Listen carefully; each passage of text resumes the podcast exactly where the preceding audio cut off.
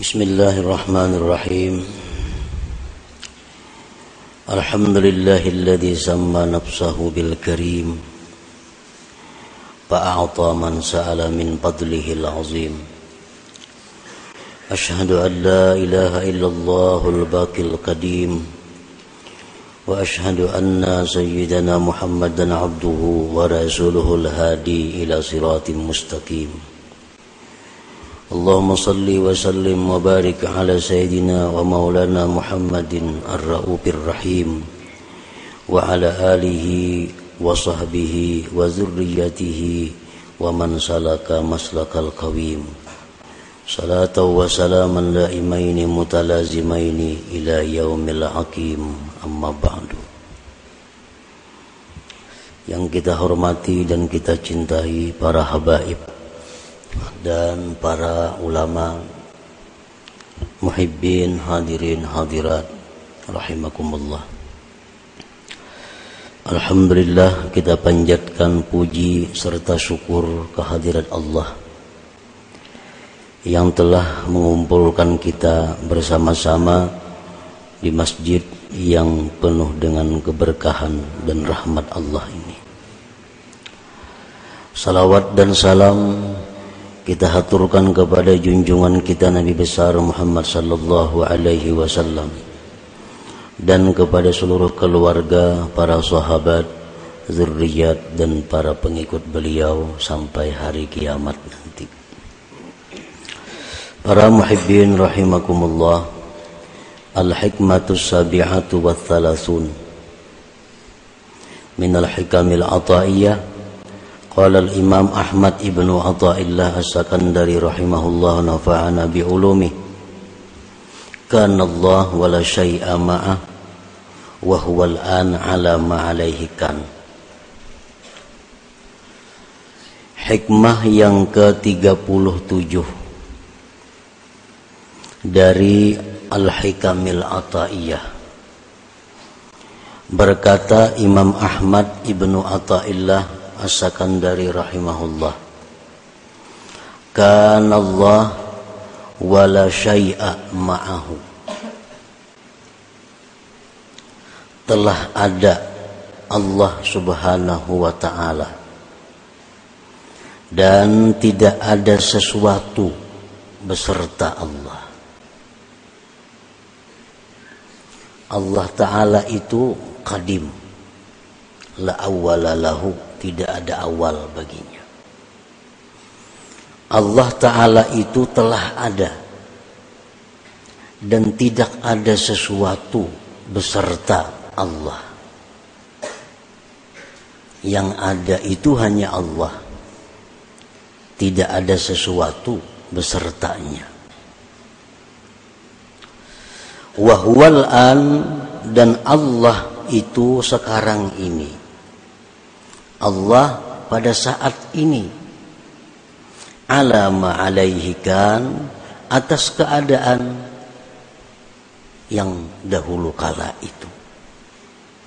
Kalau dahulu Allah itu ada dan tidak ada sesuatu beserta Allah, sekarang pun tetap demikian.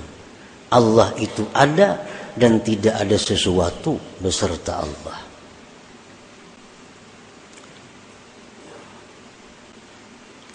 Para muhibbin rahimakumullah.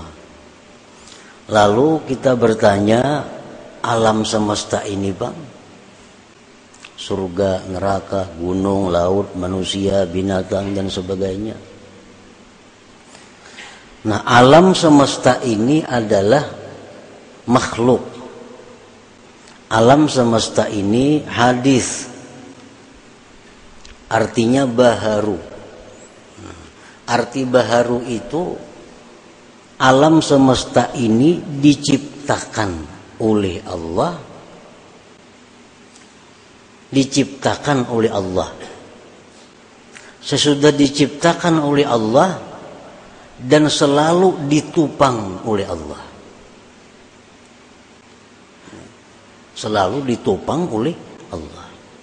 Dalam bahasanya alam semesta ini tidak terlepas daripada ijat dan imdad. Ijad artinya dicipta, sudah dicipta itu selalu dibantu, selalu ditupang. Sedetik pun alam semesta ini kada bisa lepas daripada bantuan Allah. Kalau alam semesta ini satu detik lepas dari bantuan Allah, maka akan hancur. Nah, sesuatu yang dicipta dan kada akan bisa terlepas dari bantuan Allah itu hukumnya sama dengan kadada. Sama dengan kadada.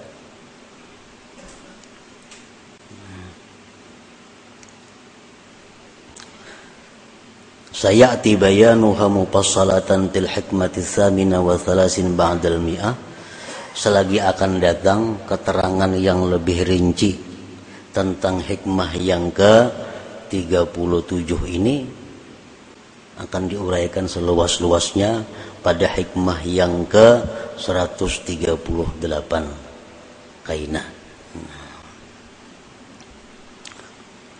Di situ Imam Ahmad Ibnu Itaillah rahimahullah akan mengupas ini hikmah dengan secara rinci. Al-hikmatu thaminah wa thalasun min al-hikamil ata'iyah dan hikmah yang ke-38 dari hikam al-ata'iyah. La tata'adda niyyatu himmatika ila ghairihi. Fal karimu la tatakhattahul amal. Artinya janganlah melampaui niat yang kamu inginkan. Jangan melampaui kepada selain Allah.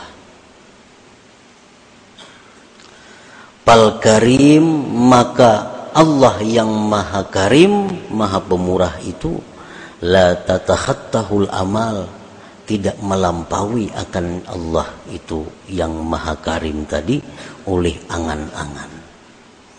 Nah ini hikmah yang ke-38. Maksudnya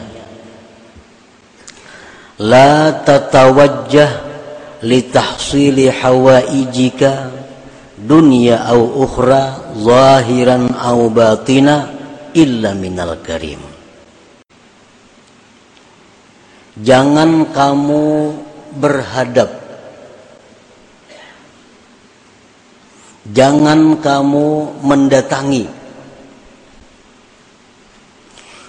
Untuk menghasilkan hajat-hajat engkau baik itu dunia, akhirat, baik yang zahir atau yang batin kecuali dari orang yang maha pemurah kecuali dari orang yang pemurah.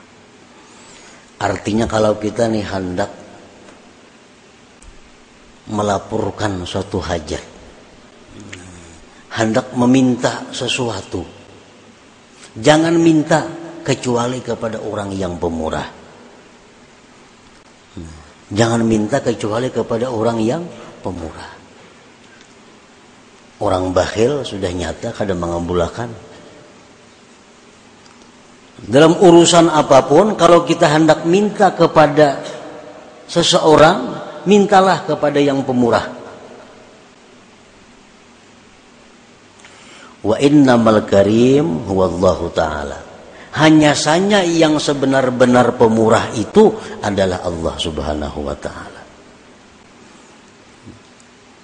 Artinya, janganlah kita hendak minta sesuatu janganlah hendak kita melaporkan sesuatu kecuali kepada yang maha pemurah yaitu Allah subhanahu wa ta'ala.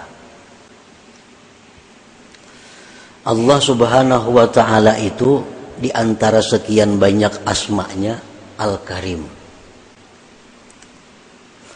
Al-Karim itu kalau bahasa kita singkatnya pemurah. Padahal lebih daripada itu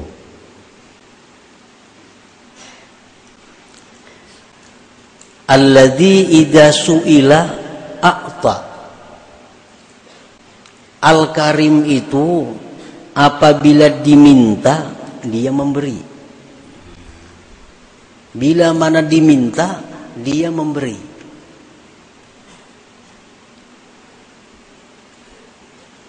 Kenapa kita disuruh minta, disuruh melapor, disuruh berdoa lawan Al-Karim? Karena Al-Karim ini Bila diminta dia memberi. Bila diminta dia memberi.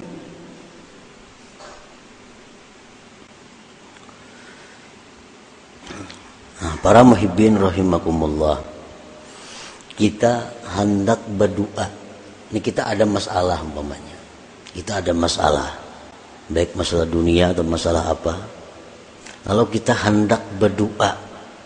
Hendak berdoa itu sudah diberi satu pahala. Nah, hanya hendak. Nah ini Al-Karim nih. Hendak berdoa sudah diberi pahala satu. Berdoa kita. Nah berdoa kita. Diberi pahala pulang sepuluh. Diberi pahala pulang sepuluh.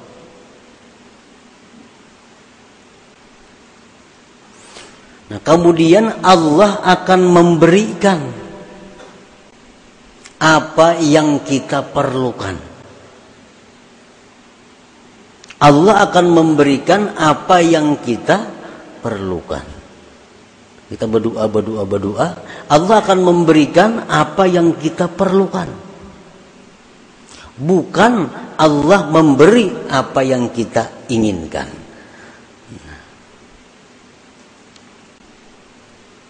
Allah akan memberi dengan al namanya Al Karim ini dengan memberi apa yang kita perlukan.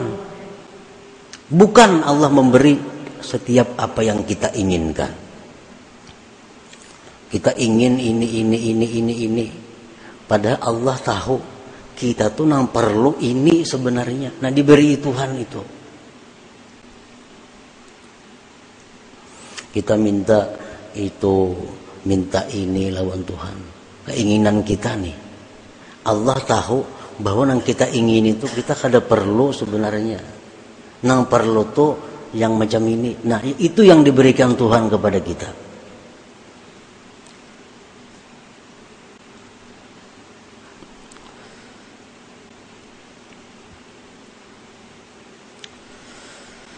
Nah, ida suila a'ta bila mana diminta dia memberi. Walayubali kam a'ta tidak peduli Allah tuh memberi berapa. Tuhan maha kaya. Al-Karim ini maha kaya. Al-Karim ini orangnya maha segala-galanya. Jadi kalau memberi itu kada peduli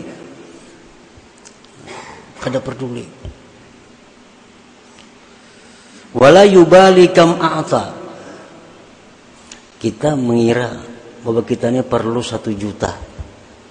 Kita mengira, kita menghitung bahwa kita ini perlu satu juta. Padahal Allah lebih tahu kita ini perlu sebenarnya 10 juta. Kita minta sejuta, Allah bisa memberi 10. Karena Allah yang maha tahu sebenarnya kita ini perlu 10 juta. Dan itu Allah kada peduli wala yubali kam a'ta dan Allah taala yang al-karim tadi tidak peduli berapa banyak yang dia beri.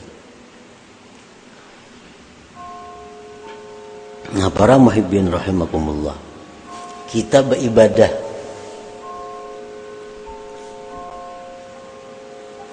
sebagaimana sudah kita amalkan sebagiannya kita sudah mengetahui bagaimana Allah ini memberikan kepada kita. Kita masuk ke pasar kan? Ini hadis Nabi nih. Masuk ke pasar atau menyak ada pasar toko. Lalu kita membaca cuma sekali aja membaca. La ilaha illallah wahdahu la syarikalah lahul hamdu yuhyi wa yumitu wa huwa hayyun la yamut. Biyadihil khair wa huwa ala kulli syai'in qadir. Sekali kita baca begitu masuk toko Allah memberi kita satu juta kebajikan. Nah, satu juta kebajikan. Sekali kita baca diberi Tuhan sejuta biji kebaikan. Nah, jakanya babanda itu kayak apakah itu satu juta kebajikan Nah ini Allah ini la yubali kam a'ta. Allah kada peduli berapa dia beri.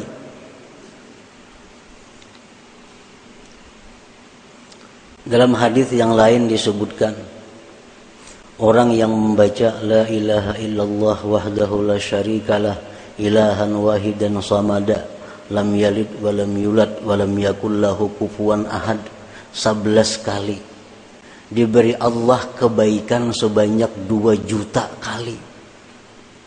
Wa in zada zadallah amunnya lebih ditambah Tuhan lagi.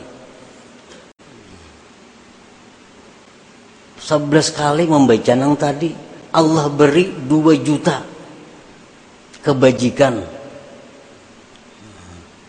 La ilaha illallah wahdahu la syarikalah ilahan wahidan samadan lam yalid walam yulad walam yakul lahu kufuwan ahad. Ujungnya nyaman aja nih tuh apa ini jadi mau dibaca misal imbah subuh 11 imbah asar 11 imbah yuhur 11 maghrib 11 11 lima kali 11 lima kali 2 juta. Dan ini akan bermanfaat akan kita rasakan sesudah wafat, sesudah mati. Nah, di mana kita di akhirat kalau dihisap oleh Allah kita harus membayar kebajikan kepada orang-orang yang pernah kita aniaya. Nah, ini ada tabungan. Sana bayari 100 kebajikan. 100 beriakan sana. Ikan pernah itu menggibahinya. Itu harus dibayar dengan sejuta kebaikan. Bari sejuta kebaikan. Ya, tiap hari mengamalkan itu apa banyak bisian nah. nah ini Allah Al Karim kada peduli. Kalau kita memikirkan itu satu matnya bacaannya satu matnya dua juta diberi. Nah, ini lebih besar daripada dua juta rupiah dua juta hasanah dua juta kebaikan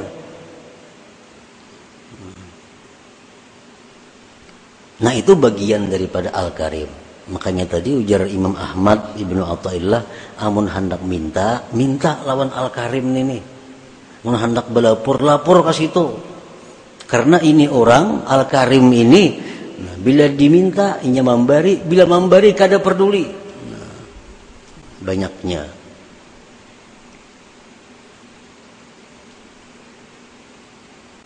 Jadi amalan itu amalan dari hadis Rasulullah Shallallahu Alaihi Wasallam yang tadi yang masuk ke toko baca sekali sejuta.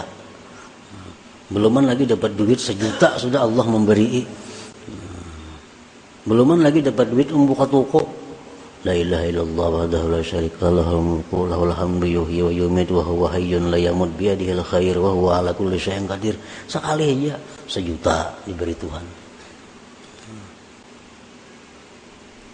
Yang tadi maginya lagi 2 juta.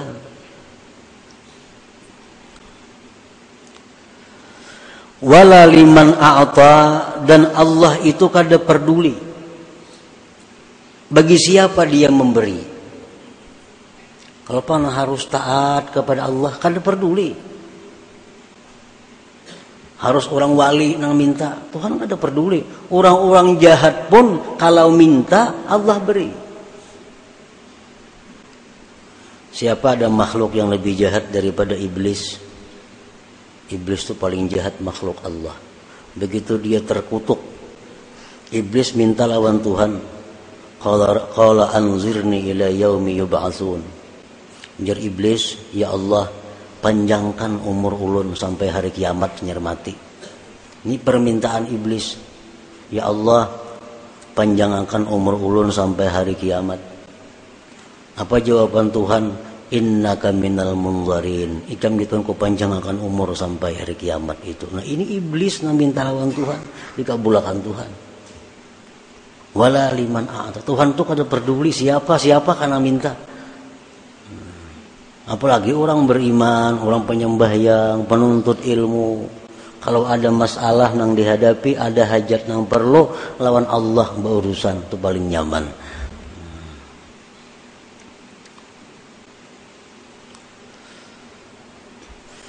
Wa idza hajatun ila ghairihi la yarda. Apabila kita ini melaporkan hajat kita kepada orang lain, Allah tuh la yarda kada suka. Wa ghadiba dan marah. Kita ini ada masalah, ada masalah. Lapor sudah lawan manusia, lawan makhluk Allah. Tuhan kada ketuju, Tuhan kada ridha.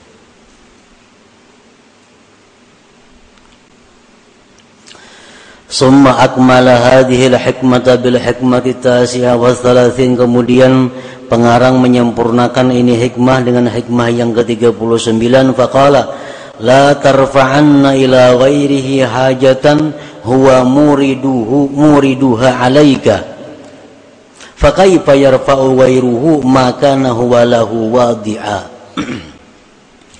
Janganlah kamu menghadap kepada selain Allah. Janganlah kamu mengadu kepada selain Allah akan satu hajat. Yang hajat itu adalah Allah yang mendatangkan atas engkau. Nang maulahkan hajat itu Allah. Maka untuk mengangkat hajat ini Allah juga. Fakaifa yarfa'u ghairuhu ma huwa ma kana huwa lahu wadi'a. Bagaimana bisa mengangkat orang selain Allah sesuatu yang Allah letakkan. Kalau Allah itu meletakkan hajat kepada kita, orang lain kan akan bisa mengangkat hajat itu.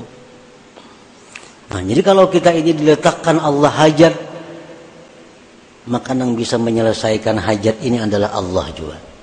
Nah, oleh karena itu, kita ini ada satu hajat, lapor kepada Allah. Karena Allah nama anda Allah akan mengangkat hajat itu. Man la yastati'u ay yarfa'a hajatan an nafsihi fa kayfa yastati'u ay yakuna laha an ghairihi rafi'a? Barang siapa yang tidak mampu mengangkat hajat dirinya sendiri bagaimana dia mampu bahwa adalah dia mengangkatkan hajat orang lain kalau kita ini melapor lawan manusia, i manusia sendiri kadang kau membirisakan dirinya, apalagi membirisakan orang lain. Kalau kita melapor kepada makhluk Allah, makhluk Allah pun banyak masalah. Bagaimana ia bisa menyelesaikan masalah orang lain? Nah ini adalah kesempurnaan daripada hikmah yang sebelumnya tadi.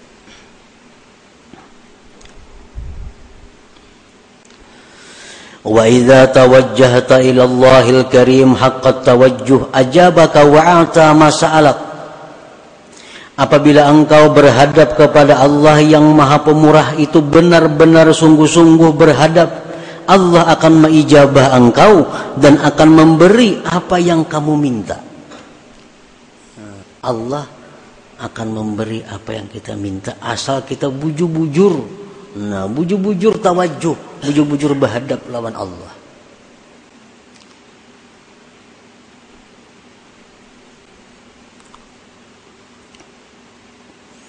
Ada macam-macam cara yang diajarkan oleh Rasulullah Sallallahu Alaihi Wasallam supaya permintaan kita kepada Allah ini lebih diperhatikan Allah.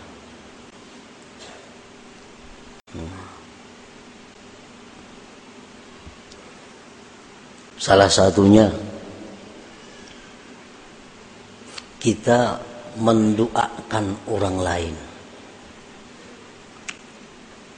Kita kada usah berdoa untuk diri kita.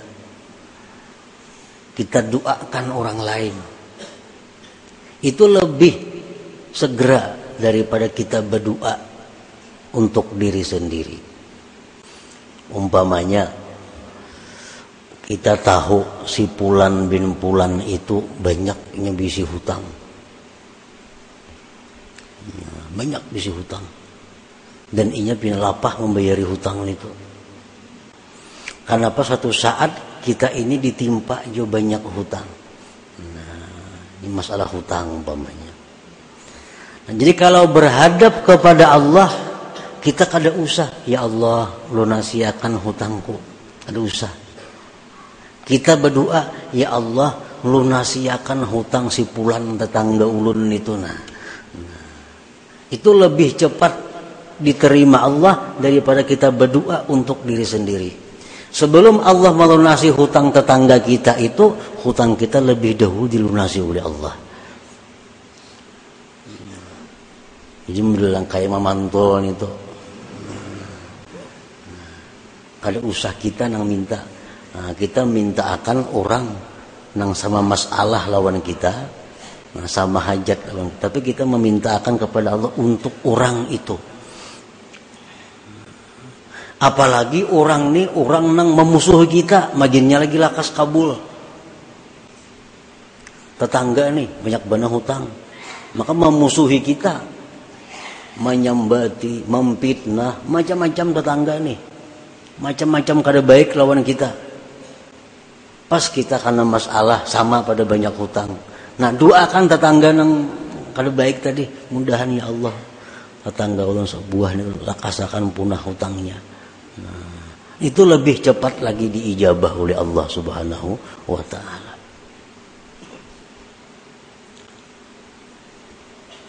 Nah itu termasuk bagian daripada hakat tawajuh. Wa idza tawajjahta ila Allahil Karim haqqa tawajjuh ajabaka wa a'ta ma sa'alak imma bisababin ma'lum aw bi ghairi ma'lum. Allah memberikan kepada kita apa yang kita minta itu ada kalanya dengan sebab yang kita ketahui, ada kalanya dengan sebab yang kita kada tahu. Tapi masalahnya selesai.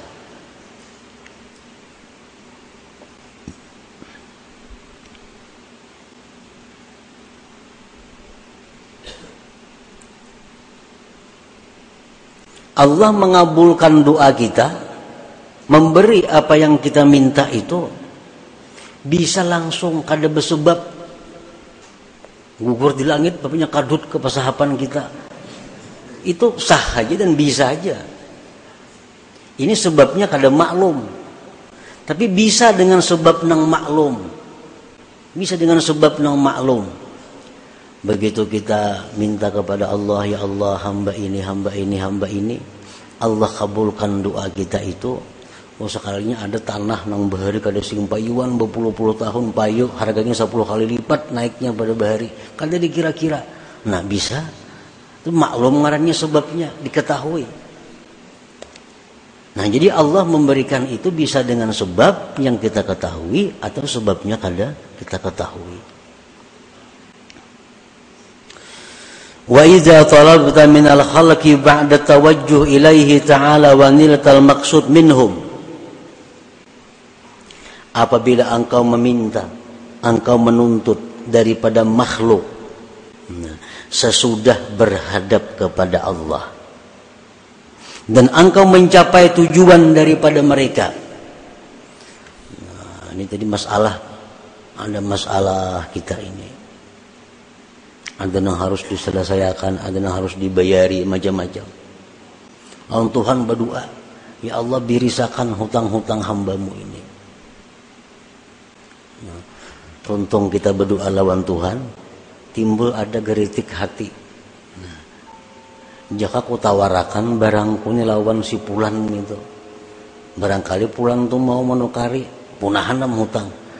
Nah, timbul geritik hati datangi si pulang tadi. Tawarakan barang. Ditukarinya oleh pulang nah pada berkat doa kita tadi tuh. Nah ditukarinya oleh si pulang barang kita. Lalu kita kau melunasi segala keperluan kita. Nah jadi bila engkau menuntut daripada makhluk sesudah berhadap kepada Allah dan engkau mencapai tujuan dari makhluk itu fala buddha anta ta'taqida annahum asbab wa wasaid. Maka tidak boleh tidak bahwa kamu mengetikatkan bahwa si makhluk itu adalah sebab dan perantara. Nah, mengatakan ini sebab nih ini sebab nih. Sebab nang maklum sebab nang diketahui. Wa Allah wal musabbibul mu'ti dan Allah jualah yang mengulahkan sebab ini dan Allah juga sebenarnya yang memberi itu kaila tahtajiba anhu ta'ala agar kamu tidak terhijab daripada Allah ta'ala. Patakuna minal mahjubinal malumin maka jadilah engkau orang yang terdinding dan tercela. Nah amun kita tawajuh kepada Allah lalu kita ada isyarat untuk datang kepada pulan bin pulan kita berurusan di sana selesai. Nah, kita kada ingat lawan Tuhan. Pada Tuhan yang maulahkan sebab ini. Kada ingat pada Tuhan yang memberi ini sebenarnya. Kada ingat pada ini sebab saja. Nah kita terhijab. Kita terdinding dan kita tercelah jadinya. Nah itulah sebagian yang dimaksud daripada hikmah ke-38 dan ke-39 ini. Artinya kalau kita ada sesuatu yang kita perlukan maka kita hubungilah Allah Subhanahu wa taala dengan cara tawajuh, dengan cara berhadap, berdoa, meminta kepada Allah Subhanahu wa taala. Nah, sesudah kita berdoa kepada Allah, sudah kita melapor kepada Allah, silahkan kita melapor kepada makhluk-makhluk Allah. Nah, barangkali itu adalah sebab untuk mendatangkan pertolongan dari Allah Subhanahu wa taala. إلى حضرة النبي صلى الله عليه وسلم الفاتحة أعوذ بالله من الشيطان الرجيم بسم الله الرحمن الرحيم إياك نعبد وإياك نستعين اهدنا الصراط المستقيم صراط الذين أنعمت عليهم غير المغضوب عليهم يا الله بها يا الله بها يا الله بحسن الخاتمة.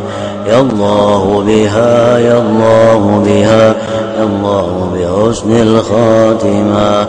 يا الله بها يا الله بها يا الله بحسن الخاتم فيا أيها الرجل منه شفاعة صلوا عليه وسلموا تسليما.